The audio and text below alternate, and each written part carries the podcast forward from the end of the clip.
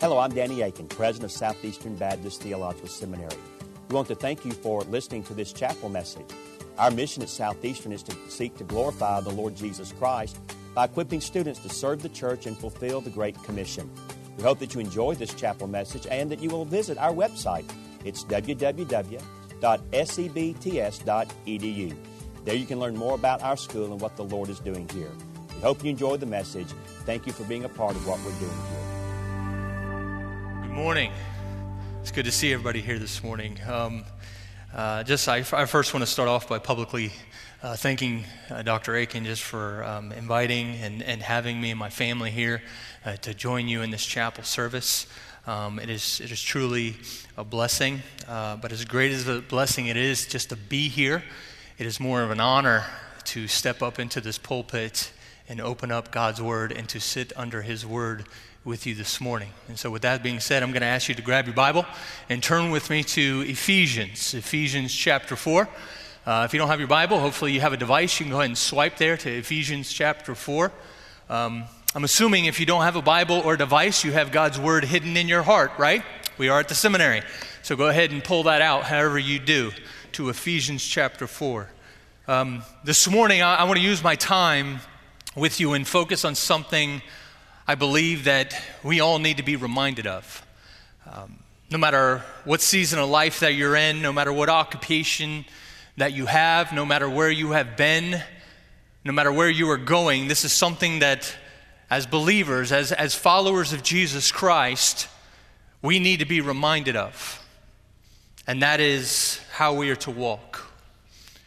And I don't necessarily mean putting one foot in front of the other, but how we are to live as, as followers of Jesus Christ. What does that actually look like? Because the way that we live as believers amongst one another, it should display something. And I believe that we are given exactly what that is, what we are to display in our lives right here in Ephesians. Now, now the book of Ephesians is one of my favorite epistles from the Apostle Paul mainly because it reveals very clearly who our identity is in, and that is in Jesus Christ. We can see it all throughout the beginning of this letter. We have been blessed in Him. We have been chosen in Him. In Him, we have the redemption through His blood. In him we have an inheritance. We, we are made alive together with Christ. And so the book of Ephesians, it gives us our, our true identity, our identity in Christ. But that is just the first half of this letter. The first half of Ephesians emphasizes the doctrinal truths of the gospel. It informs us of our position in Christ and all the blessings and the, and the promises that, that come with that. But the second half of this letter emphasizes what our response should be to that doctrine. It informs us of our obligations and our responsibilities of being a child of God. Now, many fall into the trap of thinking that, that just because someone becomes a, a follower of Jesus Christ, that they now have to f- follow certain rules and, and regulations. And basically, what that is, is a, a legalistic mentality, thinking that what we do actually determines our identity, when that is just a lie straight from Satan himself. And yes, we, there are some expectations that come with our identification in Christ. The, the Lord expects us to act like a, like a new person that we have become in Christ, putting off the old and, and putting on the new. But this new life is simply a process of becoming who we truly are because of who we are identified in now. Like the, the soldiers who guard the tomb of the unknowns. The tomb of the unknowns is a monument dedicated to those who have served in the military, who have died, and their, their remains were not identified. And this, this tomb is guarded by soldiers 24 hours a day, seven days a week. There are no breaks in guarding this tomb, not even during bad weather. Even if a hurricane comes, they, they are still guarding this tomb. Even when the country, maybe we're under terrorist attack, they are still guarding this tomb. It, it is never left, it is continually guarded. Now, in order to be a soldier who actually guards this monument, you have to be identified as one of those soldiers. You cannot just be some random soldier in the armed forces. The way that these soldiers are identified is by receiving the Tomb of the Unknown Soldier Guard Identification Badge. And the way that these soldiers receive this badge is through meeting the standards that the military expects of someone who is going to guard this tomb. Let me, let me read to you some of these expectations. They're required to memorize 17 pages of information about the Arlington National Cemetery and the tomb of the unknown soldier. They have to know the location of 300 graves and who is buried in each one of them. They must prepare their uniform for six hours for the next day's work. They have to cut their hair the day before going to work. So, the day before they're going to stand guard at this tomb, they have to go get a haircut. There are certain field tests and physical training that they must pass. These are all things that are required and expected of them because of their identification. And they don't do all of these things because they are forced to do them, they do them willingly. They willingly conform to the standards that are set before them because of the love and the honor that they have for their country. And so when it comes to us as believers, it's not, I have to do this, this, and this because I have made that decision to follow Christ. Instead, it's a willingness. It's a willingness to live a certain way because of the love that we have for Christ as those who are identified in Christ. And so our text today is going to address how we are to live because of our identity. And so look with me here in chapter 4, beginning in verse 1, as Paul gives an appeal to the believers to live in a certain way. He says, I, therefore, a prisoner for the Lord, urge you to walk in a manner worthy of the calling to which you have been called, with all humility and gentleness, with patience bearing with one another in love, eager to maintain the unity of the Spirit and the bond of peace. What Paul does here is at the very beginning, he, he, he, he addresses something that is very, very important. He is reminding these believers of something that is very, very important, and that was he was in prison. He was in prison for preaching the gospel. And, and he doesn't identify himself as being a prisoner of Rome. He doesn't even identify himself as being a prisoner of the Lord. He says a prisoner for the Lord. See, see, there's a big, big difference there. A prisoner of the Lord or a prisoner for the Lord. See, after Paul's encounter with Christ, he looked at everything through a different lens.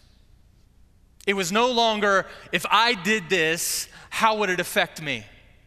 Or would it be in my best interest if I said this, or if I went there, or if I went there? No, it was no longer, how is this going to affect Paul? It is now, how is this going to affect Christ? Is what I'm doing in the best interest of Christ in his kingdom? Everything he said, everything he did, everything he preached, everywhere he went, it was all for Christ. He was captive. He was a prisoner for the Lord. He was, in every sense of the word, a slave for Christ. Because he knew that he had been bought with a price and therefore he belonged to Christ. That is the lens in which he viewed his life. So let us ask ourselves the question how do we see ourselves as followers of Christ? Is that the lens in which we view our own lives? Or are we so self oriented to where we see everything in relation to ourselves? After all, we do live in the me generation, don't we? How will this affect me? What will this do for me? How will this benefit me? How will this make me look? But let me tell you, when the Word of God saturates your life, and the more and the more you get of Christ, that lens in which you view your life transforms. And it's no longer how will the things that I do affect me, rather, it is how will they affect Christ and His kingdom. Because it's no longer about self, it's all about Christ. This should be the perspective of every believer. So, Paul, a, a prisoner for the Lord, he is urging, he is pleading with these believers to do something. He is begging them to respond to the gospel. As I'm sure you know, Paul was not just an apostle, he was a pastor, he was an evangelist. He pastored certain churches when he was present with them. And then he, when he left on his journeys and, and being an evangelist, he would write to those churches to remind them, to instruct them, to, to encourage them, to correct them. The relationship that he had with them didn't stop once he left, it still continued. And so the things that Paul is giving them are, are not suggestions they're divine truths. He is pleading with believers to live according to them because he was still their pastor, he was still their shepherd, even if he wasn't physically present, because they were under the umbrella of his spiritual care. So, a, a pastor that does not urge you, does not plead with you to respond to the gospel and live in a certain way isn't worthy of that calling. And the reason why I tell you this is because it should not only be a pastor's loving concern, but it should be every believer's loving concern to plead and urge others to respond in obedience to the gospel. Not just a response, but a response should be the obedience to the gospel. Paul urges them to walk in a manner worthy of the calling in which you have been called. In other words, the way that we live, the way that we walk, the way that we talk, the way that we treat others, the truths that we stand for. They should match up with the high position of us being a child of God. So the way that we walk, the way that we live, should mirror our spiritual position. And, and I don't know if you caught this or not, but right there in verse 1, it reemphasizes that if you are a believer, you have been called by somebody. It is a saving call by a sovereign God. This just underlines the truths found in Ephesians 1, right? He chose us in Him before the foundations of the world, right? He chose us, He calls us. G.K. Beale says it this way We sometimes think that we have grabbed a hold of God and found Him, but it is really the other way around. He has grabbed a hold of us because if He did not call us to Himself, nobody would want to call, come to Him. It's because of our sinful nature has created this animosity, this enmity with God. If you've been around long enough, you know pride comes before the fall. Pride is the, the foundation for every other sin. And, and in fact, I, I want to do something this morning. I, I have a confession that I want to make to you. And here's what I want to do. After I make this confession to you, I'm going to count to three. Okay? And then after I count to three, if you want to make that same confession, after I count to three, I want you to respond out loud with a me too. Okay? This, this ought to be fun, right? So I'm going to confess. I'm going to count to three. And if you're in agreement, you want to confess the same thing, you say me too. You ready? Here we go. I want to confess to you that I am selfish. One, two, three. I'm glad I'm not the only one because that could have been really, really awkward here for me. The majority of us know that we are prideful and selfish. And here's the thing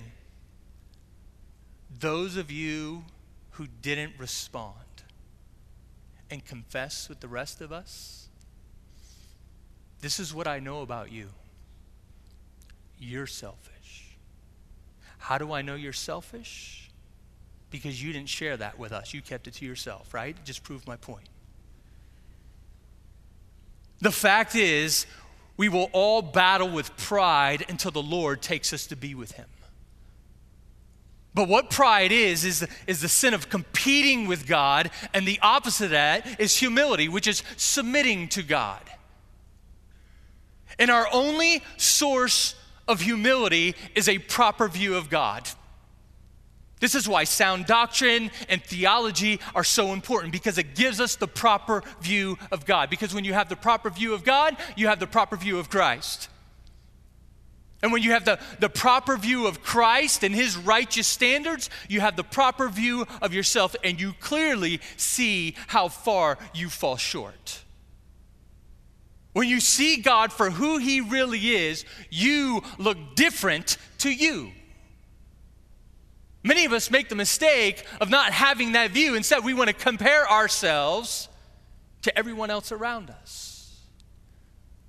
Let, let, me, let me give you an example me and my family, we just moved here to North Carolina, and, and, we are ecstatic because we are in the college basketball capital of the United States of America.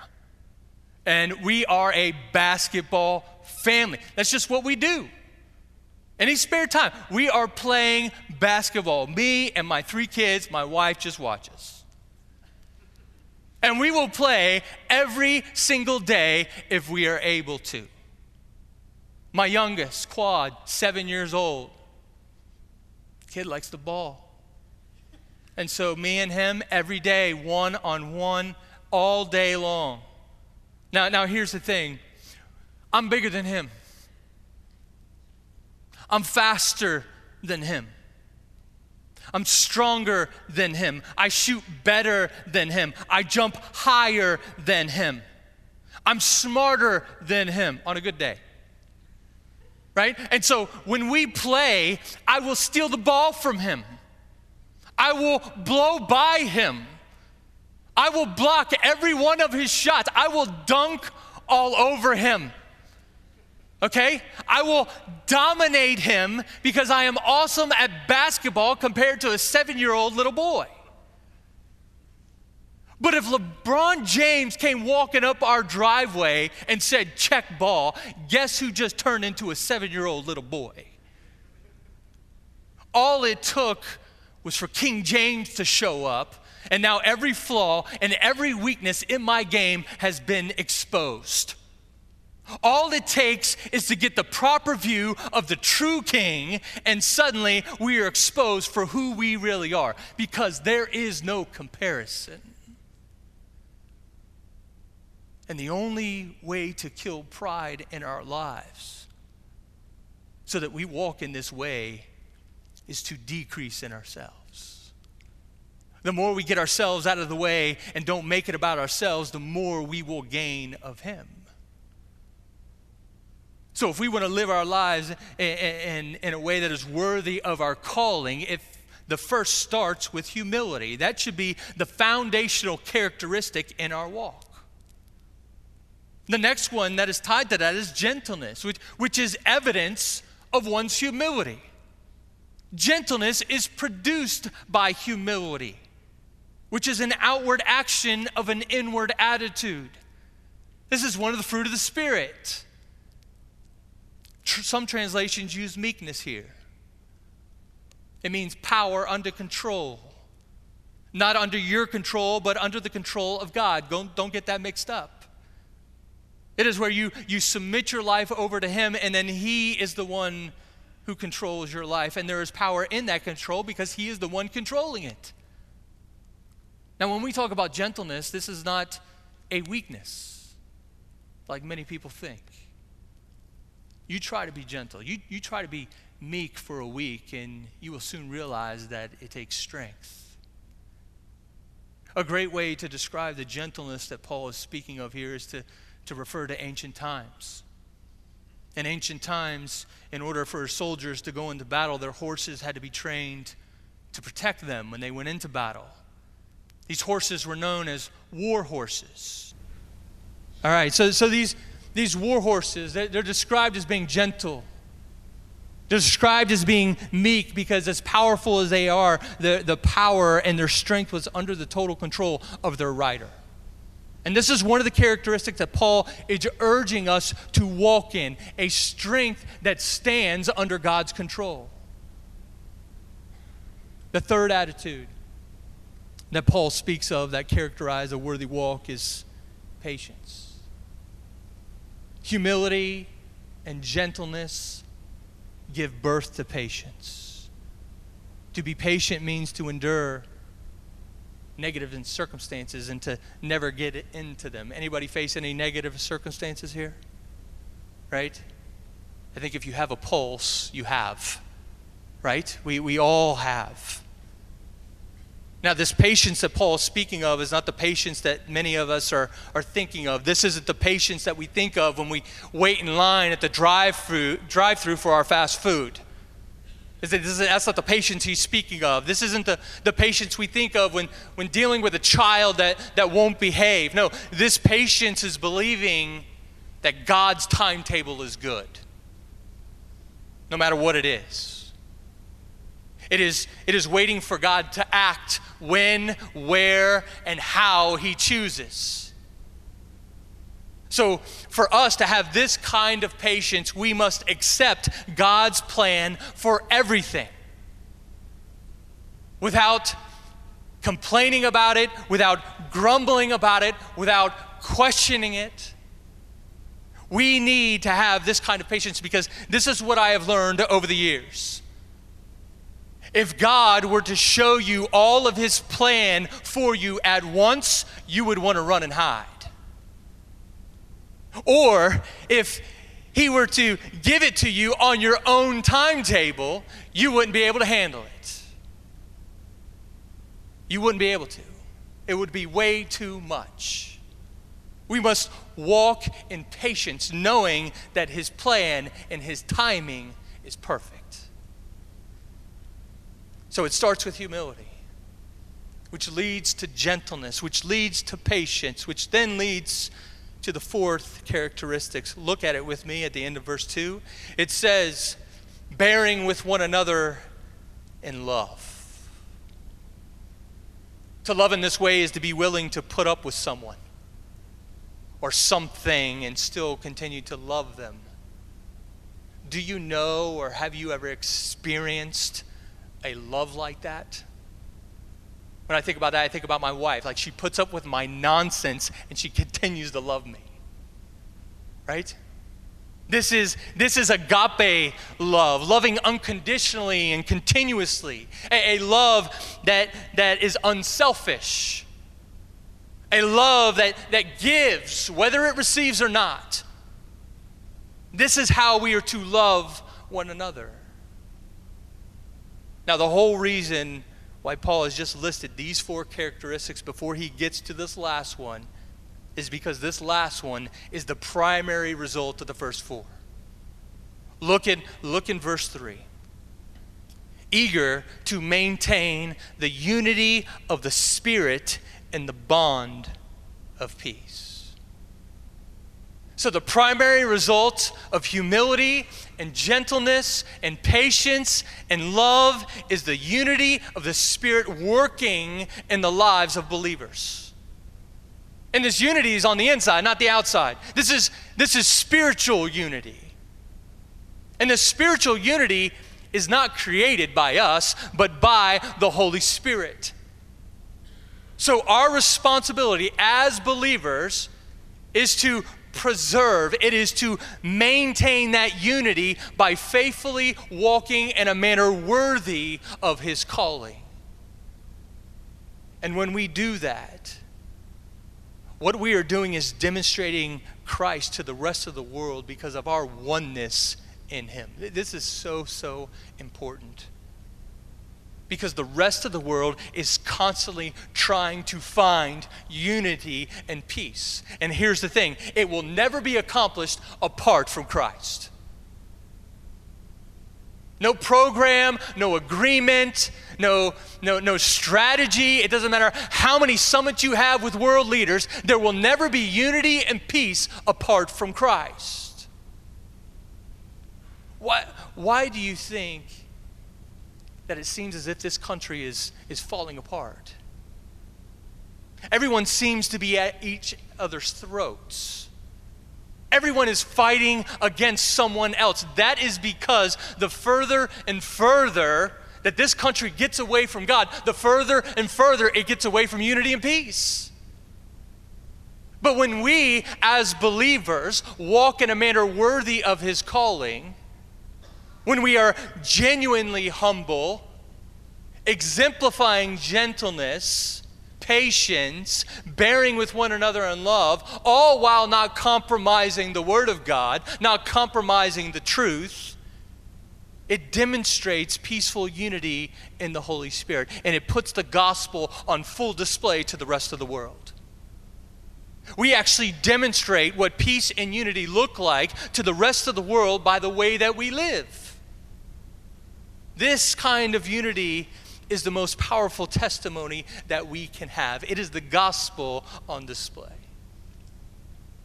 And Paul knew that because he actually emphasizes it with the next three verses. Let, let, me, let me just read the next three verses. In verse 4 There is one body and one spirit, just as you were called to the one hope that belongs to your call, one Lord, one faith one baptism, one God and Father of all, who is over all and through all and in all.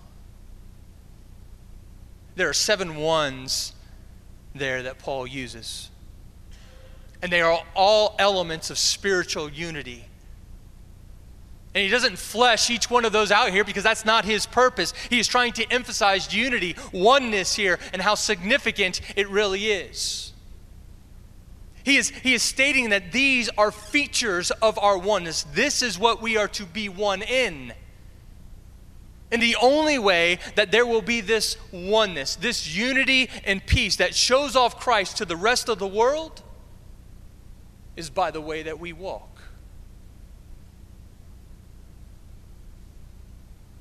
So as we close, let me, let me ask you how are you walking?